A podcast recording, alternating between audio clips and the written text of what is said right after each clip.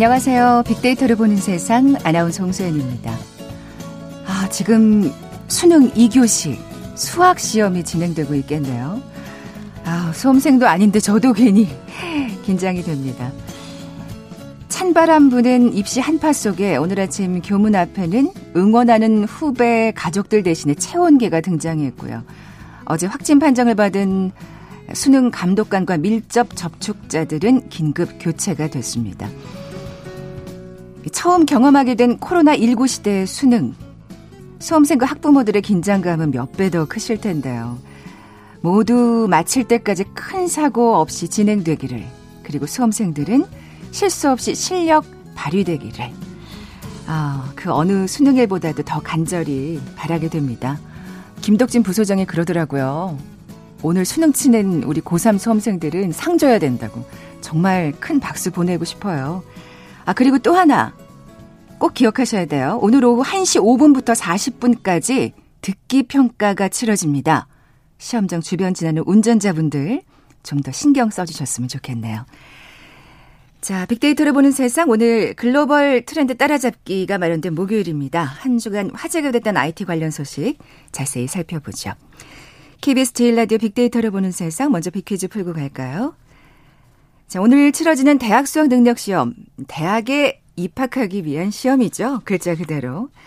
자신이 원하는 대학에 진학해서 미래의 꿈을 이뤄가는 것 모두의 바람일 텐데요. 이 조선시대에도 인재 양성을 위해서 서울에 설치한 국립대학격의 유학 교육기관이 있었죠. 사설 초등교육기관인 서당을 마치고 서울의 경우는 국립고등교육기관이라고 할 수 있는 사학에서 지방의 경우엔 관립 고등교육기관인 향교에서 공부를 했습니다. 이후에 속과에 응시해서 생원이나 진사의 칭호를 얻은 사람들이 이곳에 입학해 교육을 받았는데요.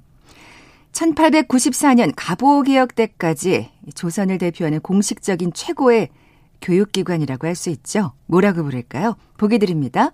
1번 의군부, 2번 성균관, 3번 포도청, 4번 알파고. 휴대전화 문자 메시지 지역번호 없이 샵 9730, 샵 9730입니다. 짧은 글은 50원, 긴 글은 100원의 정보 이용료가 부과됩니다. KBS 라디오 어플 콩은 무료로 이용하실 수 있고요. 유튜브로 보이는 라디오로도 함께 하실 수 있습니다. 방송 들으시면서 정답과 함께 다양한 의견들 문자 보내주십시오.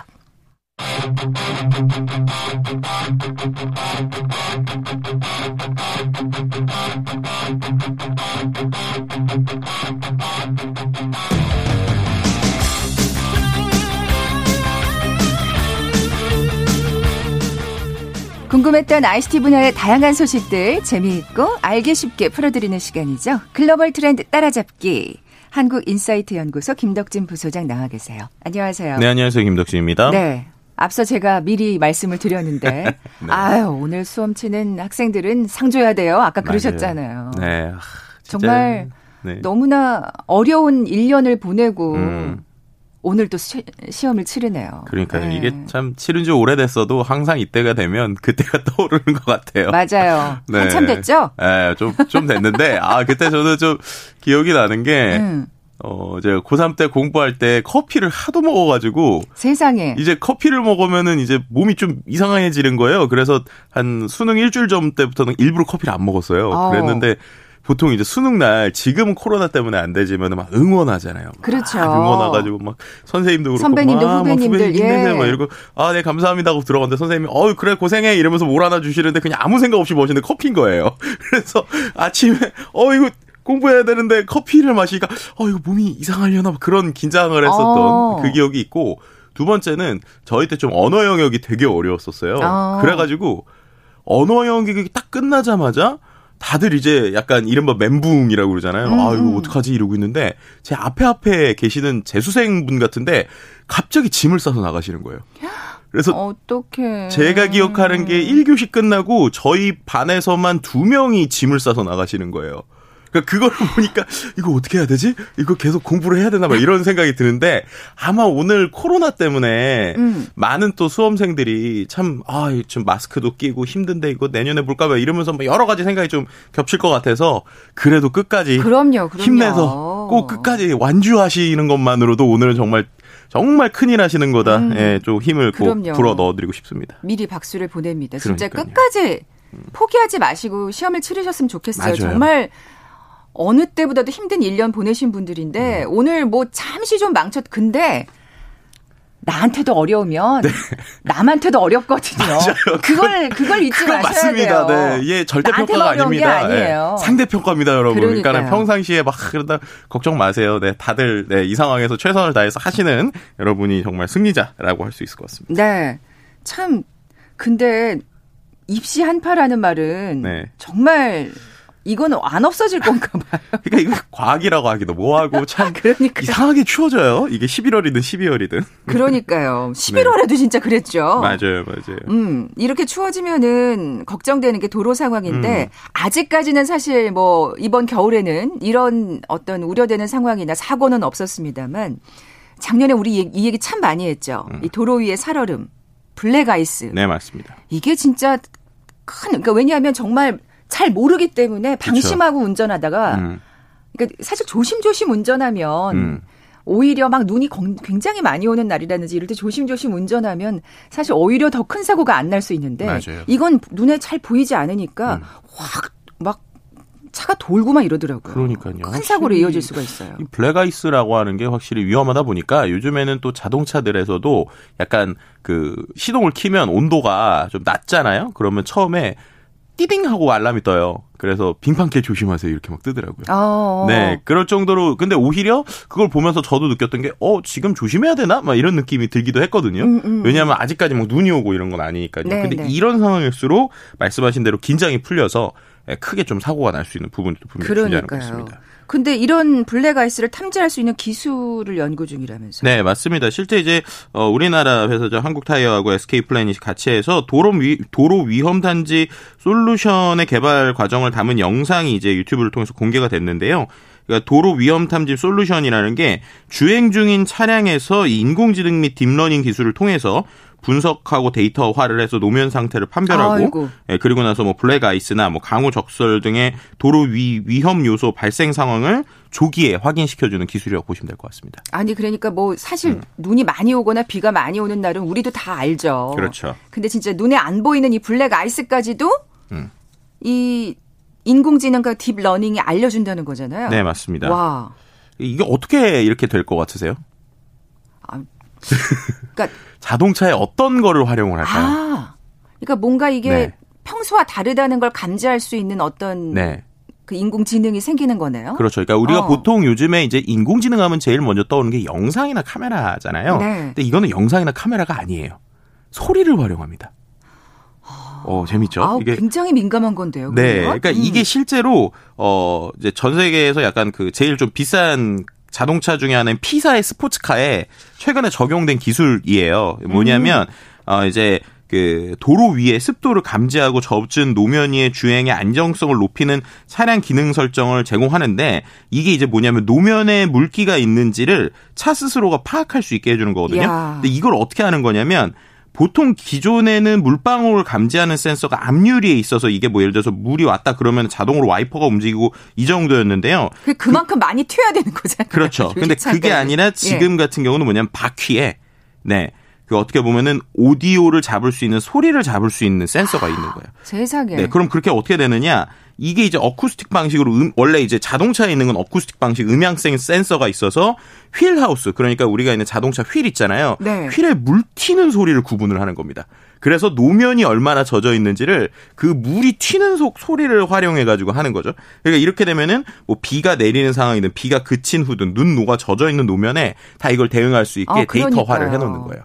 네. 근데 이 기술이 지금 이제 어, 지금까지는 이제 유명 자동차 한 대 정도에만 지금 적용되는 기술인데 네네. 네. 이걸 이제 아예 우리 솔루션화를 해서 어떤 자동차든 어떤 상황이든 그걸 미리 녹화를 하거나 녹음을 해서 그걸 활용해서 이제 사람들에게 정보를 주는 음. 이런 게 이제 만들어지고 있다고 생각하시면 될 것 같아요. 어, 이건 정말 모든 자동차에 탑재가 되어야 할 것 같아요. 네, 맞습니다. 그래서 네. 실제로 네. 지금 이 연구를 위해서 어떤 식으로 하고 있냐면 어, 이제 타이어 회사다 보니까 타이어 성능 시험장이 있어요. 거기에서 한 200여 회 주행을 통해서 600개의 사운드를 수집했다고 합니다. 그래서 그 600개의 사운드를 또 4만 5천여 개의 데이터로 변환을 해서 야. 도로 살얼음을 포함한 눈길이나 빗길 등의 사고에 대해서 실시간으로 탐지하는 기술이 지금 개발되고 있어요.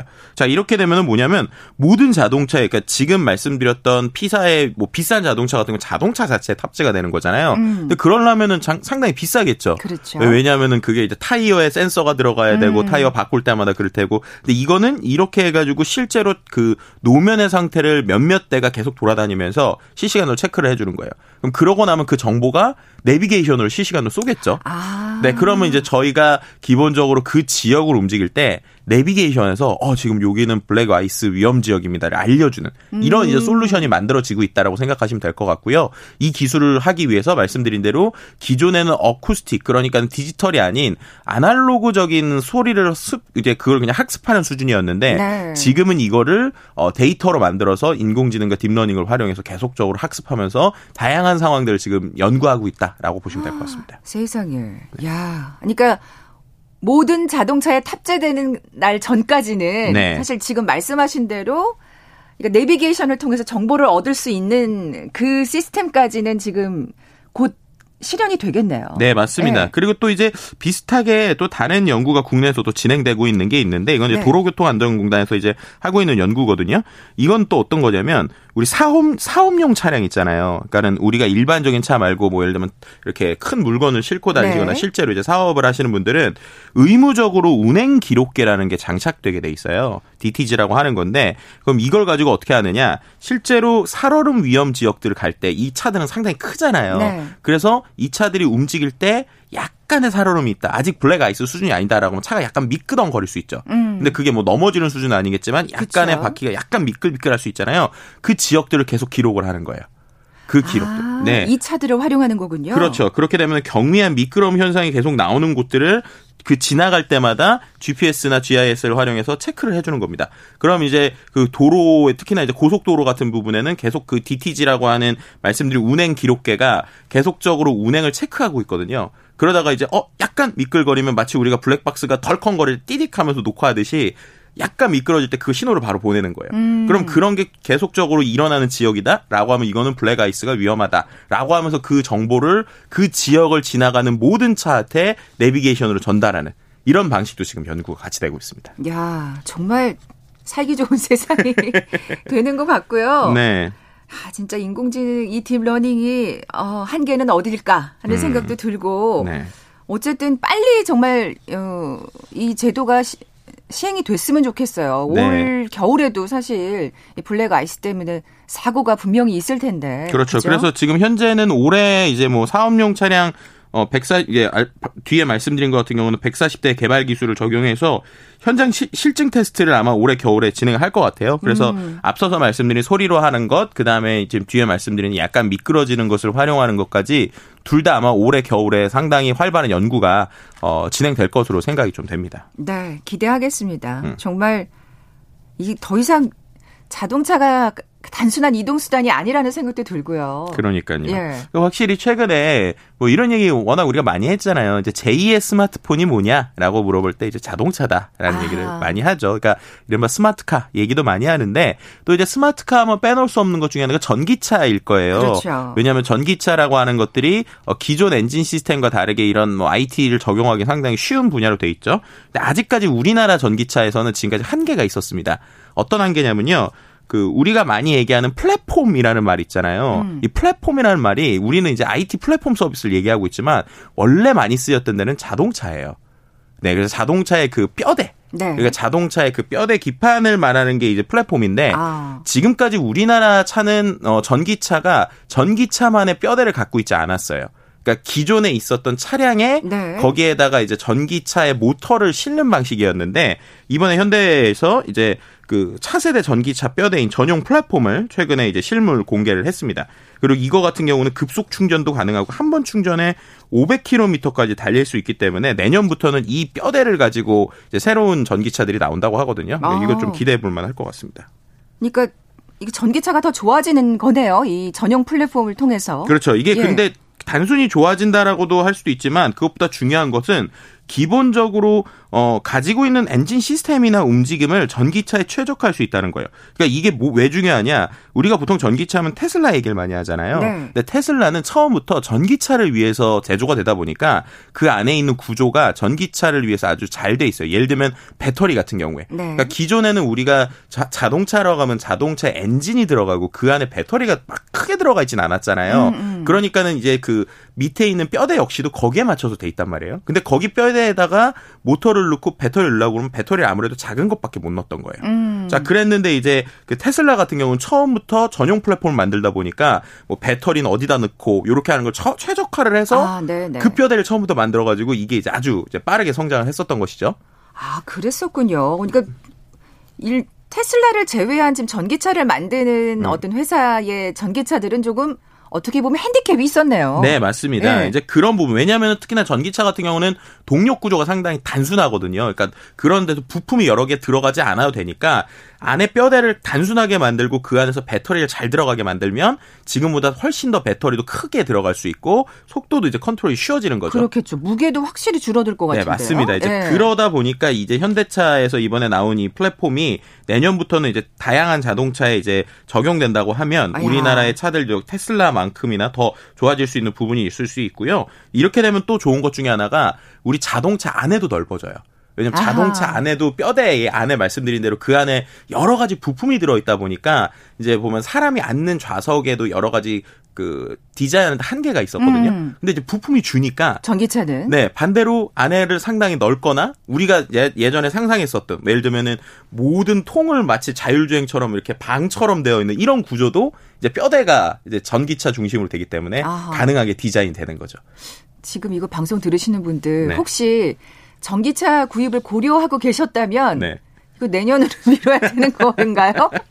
아, 실제로 이제 예. 그 우리나라에서 이제 5년 이내에 뭐 세단이나 SUV 등 11개 정도 종류의 전용 전기차를 출시 예정이라고 아, 하고요. 그렇군요. 예, 그래서 뭐 전 세계에 그 100만 대 이상 매해 팔겠다. 뭐 이런 이제 목표들도 가지고 있는 상황입니다. 야. 네. 그리고 거기에 맞춰서 실제로 지금 배터리 계속 말씀드린 대로 배터리가 기존에 한 400볼트 충전이 대세인데 지금은 800볼트 충전을 기본으로 하거든요. 그럼 이렇게 되면 어떻게 되느냐? 5분만 충전해도 100km를 달릴 수 있는 정도의 충전이 된다고 그래요. 그러니까 충전 속도도 훨씬 빨라진다라고 보시면 될 것 같습니다. 네, 진짜 기대가 되는데요. 음. 그러니까 그렇게 전기차가 많아지면 사실 그 충전을 위한 더 많은 인프라가 필요할 것 같아요. 왜냐하면 그렇죠. 가끔가다 요즘 전기차 이용하시는 분들 아, 이거 충전하려고 어디까지 가느라 진짜 음. 뭐 중간에 설까 걱정했다. 뭐 이런 얘기 가끔 하거든요. 그렇죠. 네. 그래서 일단은 지금 우리나라 이제 자동차 회사들이 먼저 전국 고속도로를 중심으로 20곳 이상의 말씀드렸던 800볼트 충전소를 건설할 계획이라고 하고요. 근데 그거 말고도 더 많이 필요하겠죠. 그래서 아마 이제 내년부터는 제가 생각할 때는 우리가 보통 주유소라고 하면 기름을 넣는 곳들이잖아요. 네. 근데 이제는 우리가 전기차 충전도 뭔가 집이나 아니면은 어떤 마트 이런 데가 아니라 전용 충전소, 그러니까 주유소처럼 전용 충전소가 생겨서 이제 우리가 어느 정도의 돈을 내고 충전을 하는 것들이 내년부터 아마 이제 일상화가 본격적으로 될 수 있을 거라고 생각을 합니다. 아, 그렇게 돼야 될 것 같아요. 네. 전기차가 많아지면 사실 우리가 주유소는 별로 걱정을 안 하잖아요. 그렇죠. 워낙 곳곳에 많다 보니까 음. 예. 어. 전기차 세상이 오게 네. 되는 건가요? 그리고 이렇게 되면 또 음. 요번에 플랫폼 중에 재밌는 것 중에 하나가 전기차를 하나의 큰 보조 배터리로도 쓸 수 있다는 거예요. 이게 무슨 말이냐? 캠핑 네. 가서 예를 들면 TV를 켜야 되는데 TV를 전원이 없잖아요. 네. 근데 지금부터 나오는 플랫폼의 구조는 이번에 그것까지 생각을 해서 제가 만약에 TV 킬 데가 없다 그럼 반대로 제 자동차에다가 전원을 꼽으면 TV 전원이 나오는. 그러니까. 우리 자동차 자체가 큰 보조 배터리로까지 쓸 수 있는. 정말 이게 기존에 생각했던 게 아니라 제2의 스마트폰이라는 개념이. 좀 와닿으실 것 같습니다. 자, 더 이상 자동차가 자동차가 아닌. 네. 야, 그러면 전기차 가지고 지금 막 그런 차박하는 생각을 했어요, 지금. 그렇죠. 어, 전기차로 이제 캠핑을 가서. 네. 기분 좋게 또 TV까지 볼수 그렇죠. 있는. 심지어 에어, 17, 그러니까 17평형 에어컨도 한 20, 24시간 가동할 수 있는 수준이라고 그래요, 배터리 양이. 네. 아, 캠핑 가시는 분들 더 늘어나겠는데요. 네. 자, KBS 제일 라디오 빅데이터를 보는 세상 글로벌 트렌드 따라잡기 함께하고 계신데요. 잠시 라디오 정보센터 뉴스 듣고 나서 다음 소식 계속 이어가죠. 어제 국내 코로나19 신규 확진자는 540명으로 이틀 연속 500명대를 기록했습니다. 국내 발생 516명 중 서울이 260명으로 가장 많았고 경기가 137명, 인천 22명 등으로 수도권이 전체 확진자의 약 81%를 차지했습니다. 방역당국이 감염 경로가 불분명한 확진자와 위중증 환자의 수가 늘고 있어 상황이 어려워지고 있다고 밝혔습니다.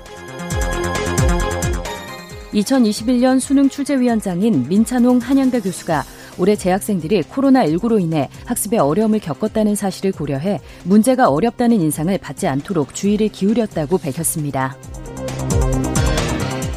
법원 결정으로 윤석열 검찰총장이 직무에 복귀하면서 추윤 갈등이 극한으로 치닫고 있습니다. 민주당 지도부는 깊은 고민에 빠졌습니다. 국민의힘 주호영 원내대표가 여당이 공수처법 개정을 추진하는 순간 정권이 국민적 저항에 부딪혀 몰락의 길로 갈 것이라고 주장했습니다.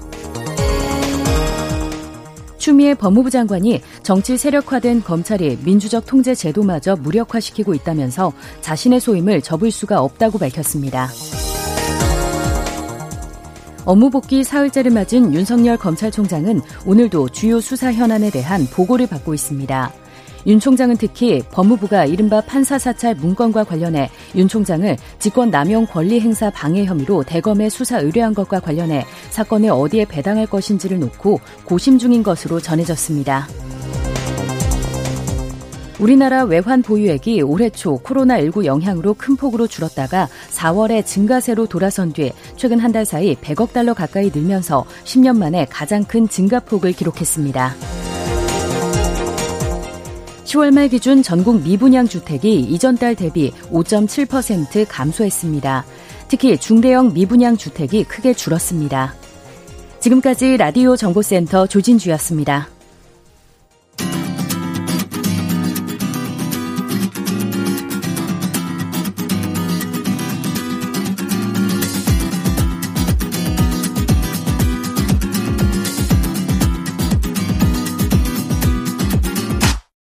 KBS 일라디오 빅데이터로 보는 세상.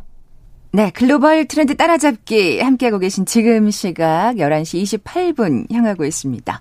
김덕진 부소장님, 네. 빅퀴즈 다시 한번 내주세요. 네, 오늘 수능 시험이 대학에 입학하기 위한 시험을 지금 열심히 보고 계시는데요. 조선시대에도 인재 양성을 위해서 서울에 설치한 국립대학교계 유학교육기관이 있었습니다. 사설 초등교육기관인 서당을 마치고 서울에서는 사학에서 지방의 경우에는 향교에서 공부를 하고 속과에 응시해서 생원, 진, 진사의 칭호를 얻은 사람들이 이곳에 입학해서 교육을 받았다고 하는데요. 아, 그때도 참 어려웠군요. 아, 이곳에 들어가기. 과정이 복잡합니다. 네. 1894년 가보개혁 때까지 조선을 대표하는 공식적인 최고의 교육기관이 무엇인지 맞춰주시면 됩니다. 네, 1번 의금부, 2번 성균관, 3번 포도청, 4번 알파고. 아마 어, 지금 수능 보시는 친구들 중에서도 이 학교 들어가고 싶어가지고 좀 난리를 치는 친구들도 있지 않을까. 뭐 참고로 저는 이 학교 출신은 아닙니다. 네. 아 그러네요, 진짜. 네. 이 대학교의 이름이기도 하군요. 맞습니다. 정답 아시는 분들 저희 빅데이터를 보는 세상 앞으로 지금 바로 문자 보내주십시오. 휴대전화 문자 메시지 지역번호 없이 샵 #9730 샵 9730입니다. 짧은 글은 50원, 긴 글은 100원의 정보 이용료가 부과됩니다. 자, 다음 소식으로 넘어가 볼 텐데 이것도 인공지능 네. 관련된 얘기네요. 음. 예. 그러니까 우리가 보통 인공지능 하면은 제일 먼저 떠오르는 게 지금까지 역시 알파고잖아요. 그렇죠. 알파고가 이제 놀라웠던 게 사람을 어, 바둑에서 이겼다. 이러면서 어 이거 사람을 뛰어넘는 거 아니야? 뭐 이런 것 때문에 상당히 놀랐었죠. 오늘 보기에도 있습니다만. 아, 네, 그렇죠. 예. 네. 사실 이게 무슨 고등학교요? 막 그때 막 우스갯소리도 하고 막 그랬잖아요. 이게 훌륭한 어, 그렇죠, 고등학교요. 그렇죠. 네, 네, 네. 그랬었는데 이 알파고를 만든 딥마인드가요. 이번에는 유전 정보를 분석하는 인공지능에서 거의 사람을 뛰어넘는 사람의 수준에 도달은 이런 거를 내서 지금 전 세계를 깜짝 놀라켰습니다. 그러니까 제가 볼 때는 우리가 이 분야가 워낙 전문적이라 이렇게 막 뉴스가 막 많이 보도되진 않았는데 이 분야 쪽에 계시는 분들은 거의 알파고급의 충격을 지금 많이 받으시는 것 같더라고요. 그렇군요. 네. 실제로 아, 딥마인드가 진짜 네. 굵직굵직하게 터트리네요. 네, 맞습니다. 예. 이번에는 이름이 알파 폴드예요. 그러니까 알파 폴드 이렇게 접는 것처럼 네. 그러니까 알파 폴드인데 이게 뭐냐면 단백질 구조를 수일 만에 원자직경 크기 수준의 정확도로 파악하는 게 가능해졌다라고 발표한 것입니다. 음. 그래서 이거를 좀 하기 위해서 실제로 인공지능 대회가 이쪽엔 또 있다고 그래요. 그러니까 이 그 이런 단백질 구조 분석을 하는 인공지능 대회가 있는데 어. 예, 이 대회에서 압도적으로 이 알파 폴드가 다른 곳들을 제치고 이제 우승을 했다고 합니다. 네. 그러니까 일단은 기본적인 내용을 좀 우리가 알아야 되니까 단백질과 관련된 좀 얘기를 좀 해보면 네. 우리 몸 속에 이 다양한 기능을 갖는 단백질들이 존재하잖아요. 근데 이 단백질들이 어떻게 만들어지는 거냐면 유전자에 저장된 유전 정보를 설계도를 삼아서 만들어지는 거라고 해요. 그래서 유전자가 뭐 아네닌, 구아닌, 시토신, 티민 뭐 이래서 네 가지 종류가 있는데 이 네 가지 종류가 어떤 순서로 배열되는지에 따라서 네. 유전 정보가 달라지고 단백질도 달라진다고 합니다. 유전자는 다 이렇게 배열 순서에 따라서 네. 그 뭐가 달라지는 것 같아요. 그렇죠. 그래서 이제 이른바 우리가 염기서열 뭐 이런 얘기 네, 많이 하는데 네. 이게 마치 설계도를 보면 그게 이제 만들어질 건축물을 알 수 있는 것처럼 이론적으로는 이 순서 염기서열만 보면 단백질의 구조를 예측할 수 있다라고 생각을 하는 거예요. 음. 그러다 보니까는 이런 이제 단백질의 구조가 기능을 결정하기 때문에 뭐 유전병 치료나 신약 개발하는 과학자들은 이런 단백질 구조를 예측하는 일에 계속 도전해 왔다고 합니다. 그렇겠죠. 네, 그러니까 네이처에 따르면 이 단백질 구조를 예측하기 위해서 1950년대는 X선이 활용됐고 최근 10년 동안은 극저온 전자 현미경이 쓰이고 있었는데요.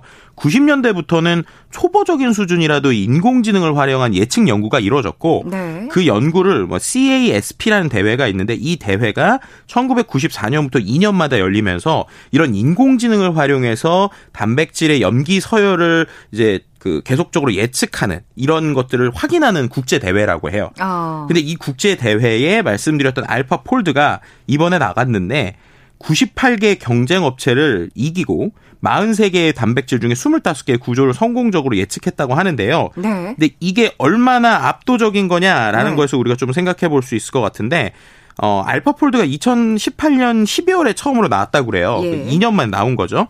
2018년 첫 출전할 때 점수가 100점 만점에서 60점이었다고 그래요. 60점.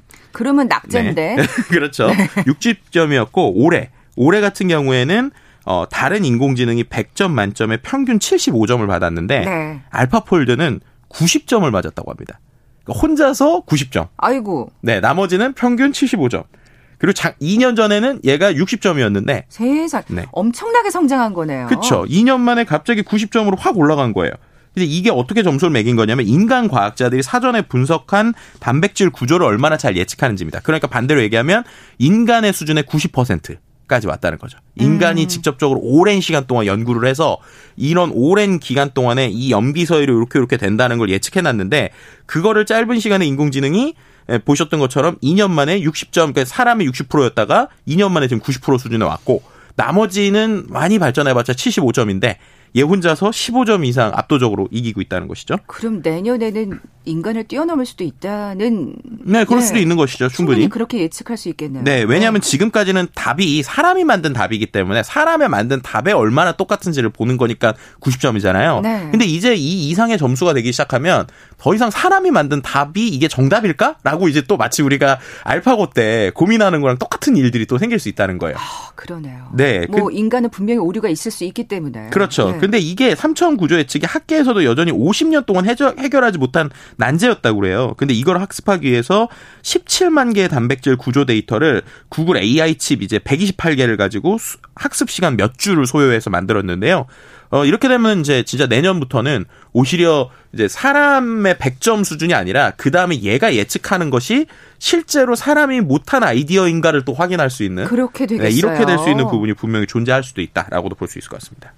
그래서 그거를 어 이게 이게 맞는 거야라고 또 우리 인간들은 또 확인해야 되는 상황이 그렇죠. 올 수도 있겠네요. 네, 이게 마치 최근에 보면은 알파고 이후에 바둑에 두는 기법 그리고 뭐 바둑의 풍, 풍 이런 것들이 완전히 좀 바뀌었다고 그래요. 아 그렇군요. 네, 그러니까 우리가 일반적으로 바둑이라고 하면 정석이라고 하는 바둑 방식이 있었는데 그렇죠. 그럼 뭐는 그 교, 그 바둑 좋아하시는 그쵸, 분들은 기보라고 교본, 그러잖아요. 교본을 네. 보시더라고요. 네, 근데 그런 방식 자체가 알파고가 생각하는 방식이 완전 다르다 보니까 네, 그런 것들이 바뀌었거든요. 근데 특히 이게 왜 바뀌었느냐? 알파고 때 이후에 이제 인공지능을 기반으로 또 다른 공부를 시켰어요. 그러니까 이거는 강화학습이라고 그래서 지금까지는 사람이 마치 이제 사람이 만들어 놓은 정답이 있었고 그 정답을 따라가서 알파고가 만들어졌다고 치면 알파고 제로는 어떤 식으로 만든 거냐면 사람의 정답지를 아예 주지 않아요. 그리고 그냥 그 인공지능 둘한테 계속 바둑을 그냥 시키는 거예요. 근데 그렇게 계속 바둑을 시킨 게 아, 이세도를 이겼던 알파고 리보다 훨씬 더 지금 높은 수준을 만들고 있거든요. 그럼 여기서도 똑같이 적용을 하면 네. 지금까지는 인간의 정답에 지금 90점까지 왔으니까 내후년에는 인간의 정답에 거의 100점까지 간다라고 하면 그 다음부터는 마치 알파고 제로처럼 인간의 정 인간의 정답이 아니라 처음부터 그냥 인공지능이 학습을 해서 인간이 생각하지 못하는 바에 답을 낼 수 있는 부분도 이제는 나올 수 있다.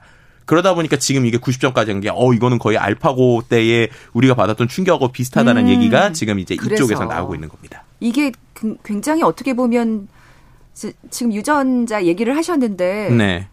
굉장히 그 엄청난 성과를 이뤄낼 수 있는 그렇죠. 어떻게 보면 신호탄이겠어요. 네, 맞습니다. 예. 실제로 이제 이번에 낸 답 중에 하나가 뭐가 있었냐면요. 이 실제 지금 연구 현장에서 이 인공지능이 위력을 발휘하고 있다고 그래요. 그래서 어 예를 들면은 독일에서 연구소에 계시는 분들이 계속 이걸 쓸 때 10년 동안 특정 단백질 구조를 알아내지 못한 부분이 있었는데 이거를 30분 만에 알아냈다고 합니다. 이 알파 폴드가. 아, 그러니까 충격을 받지. 네, 그러니까는 이제 자기가 10년 동안 연구를 열심히 하셨는데 아무리 내가 이렇게 현미경으로 보고 이런 것들을 갑자기 프로그램이 30분 만에 하니까 아. 허무하기도 하고 이거 야 이거 이렇게 되면 어떻게 되는 것이냐 이렇게 돼서 지금 어 이제 뭐 영국에선 뉴사이언티스트 인터뷰 같은 걸 보면 단백질 구조 분석이 컴퓨터에게 전적으로 의존할 수 있다 의학의 운명을 완전히 바꿀 수도 있다. 뭐 이런 얘기가 나오고 아, 있고요. 아, 네, 실제로 이미 올 1월에 중국에서 코로나 바이러스 유전 정보를 공개를 했었는데 아, 여기에 대해서 진짜 이런 게 진짜 중요한 거잖아요. 그렇죠. 여기에 네. 대해서 단백질 구조를 예측하는데 성공했다고 그래요. 근데 이게 고가의 실험을 하지 않아도 기존 치료제 중에 코로나 바이러스의 단백질에 잘 결합하는 약물도 골라낼 수 있는 뭐 이런 것들까지 있다고 합니다. 그러니까 이거가 근데 야. 아직은 이제 아무래도 이게 임상으로 넘어가야 되잖아요. 사람이 직접 해야 되니까. 그래서 이게 얼마나 안전성이 있는지는 여전히 고민 중이긴 하지만 네, 네. 어쨌든 이러한 개족 예, 이러한 이제 그 어떻게 보면 개선 작업이 계속 지금 진행이 되고 있고 어, 이런 알파폴드의 단백질 구조 예측 능력으로 논문까지 이제 발표하겠다라고 얘기되고 있는 상황입니다. 아, 정말 앞으로가 더 기대가 되네요. 아까 자 전기차도 그렇고 네.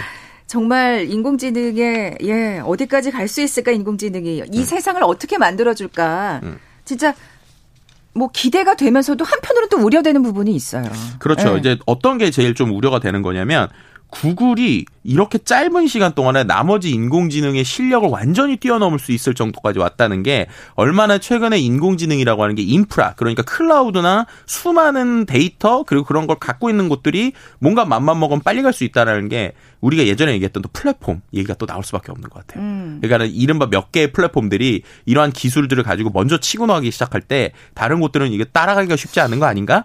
라는 고민을 하게 되는 것이죠. 결국에는 또 독점 얘기가 나올 수밖에 없네요. 네, 맞습니다. 네. 그런 부분이 좀 고민이 되고 있고요. 근데 확실히 그럼에도 불구하고 이제 인류의 어떤 발전을 위해서는 이런 것들이 또 필요하지만 또 거기에 맞는 적절한 규제나 아니면 경쟁 기업들도 같이 나와야 되지 않나라고도 생각해 볼 수 있을 것 같습니다. 네, 또 데이터가 오픈될 필요도 분명히 있을 것 같아요. 어느 네, 정도는. 실제로 이제 코로나19와 관련된 데이터 세트는 미국에서 open source로 지금 공개가 되어 있는 상황이에요. 아. 네, 그래서 그런 것들을 가지고 수많은 연구자들이 지금 인공지능을 활용해서 연구하고 있거든요. 그래야죠. 이건 정말 사실 인류의 어떻게 생각하면 네. 뭔가 성 이게 인류 존립을 위한 아주 그냥 절 중차대한 문제잖아요. 네, 맞습니다. 근데 이것까지도 사실은 뭔가 이기주의로 음. 오픈하지 않는다 그러면 이 공익을 위한 거는 정말 아무것도 쓸모가 없어지는 거니까. 그렇죠. 그러니까 네. 과학의 영역이 더 이상 뭐 화학, 컴퓨터 공학 이런 것들이 구분이 없고 통합이 돼가는 과정인 것 같기도 합니다. 네. 자, 오늘도 놀라운 소식 잘 들었습니다. 네, 네. 글로벌 트렌드 따라잡기 한국인사이트 연구소 김덕진 부소장과 함께 했습니다. 고맙습니다. 네, 감사합니다. 자, 오늘 비키즈 정답은 2번 성균관이었죠. 커피와 도넛 모바일 쿠폰 받으실 두 분입니다. 아이고, 고3 수험생 아드님이 다리를 다쳐서 목발 짚고, 예, 시험 치신데요. 화이팅입니다. 3260님. 그리고 8158님께도 선물 보내드리면서 물러갑니다. 빅데이터로 보는 세상 내일 뵙죠. 고맙습니다.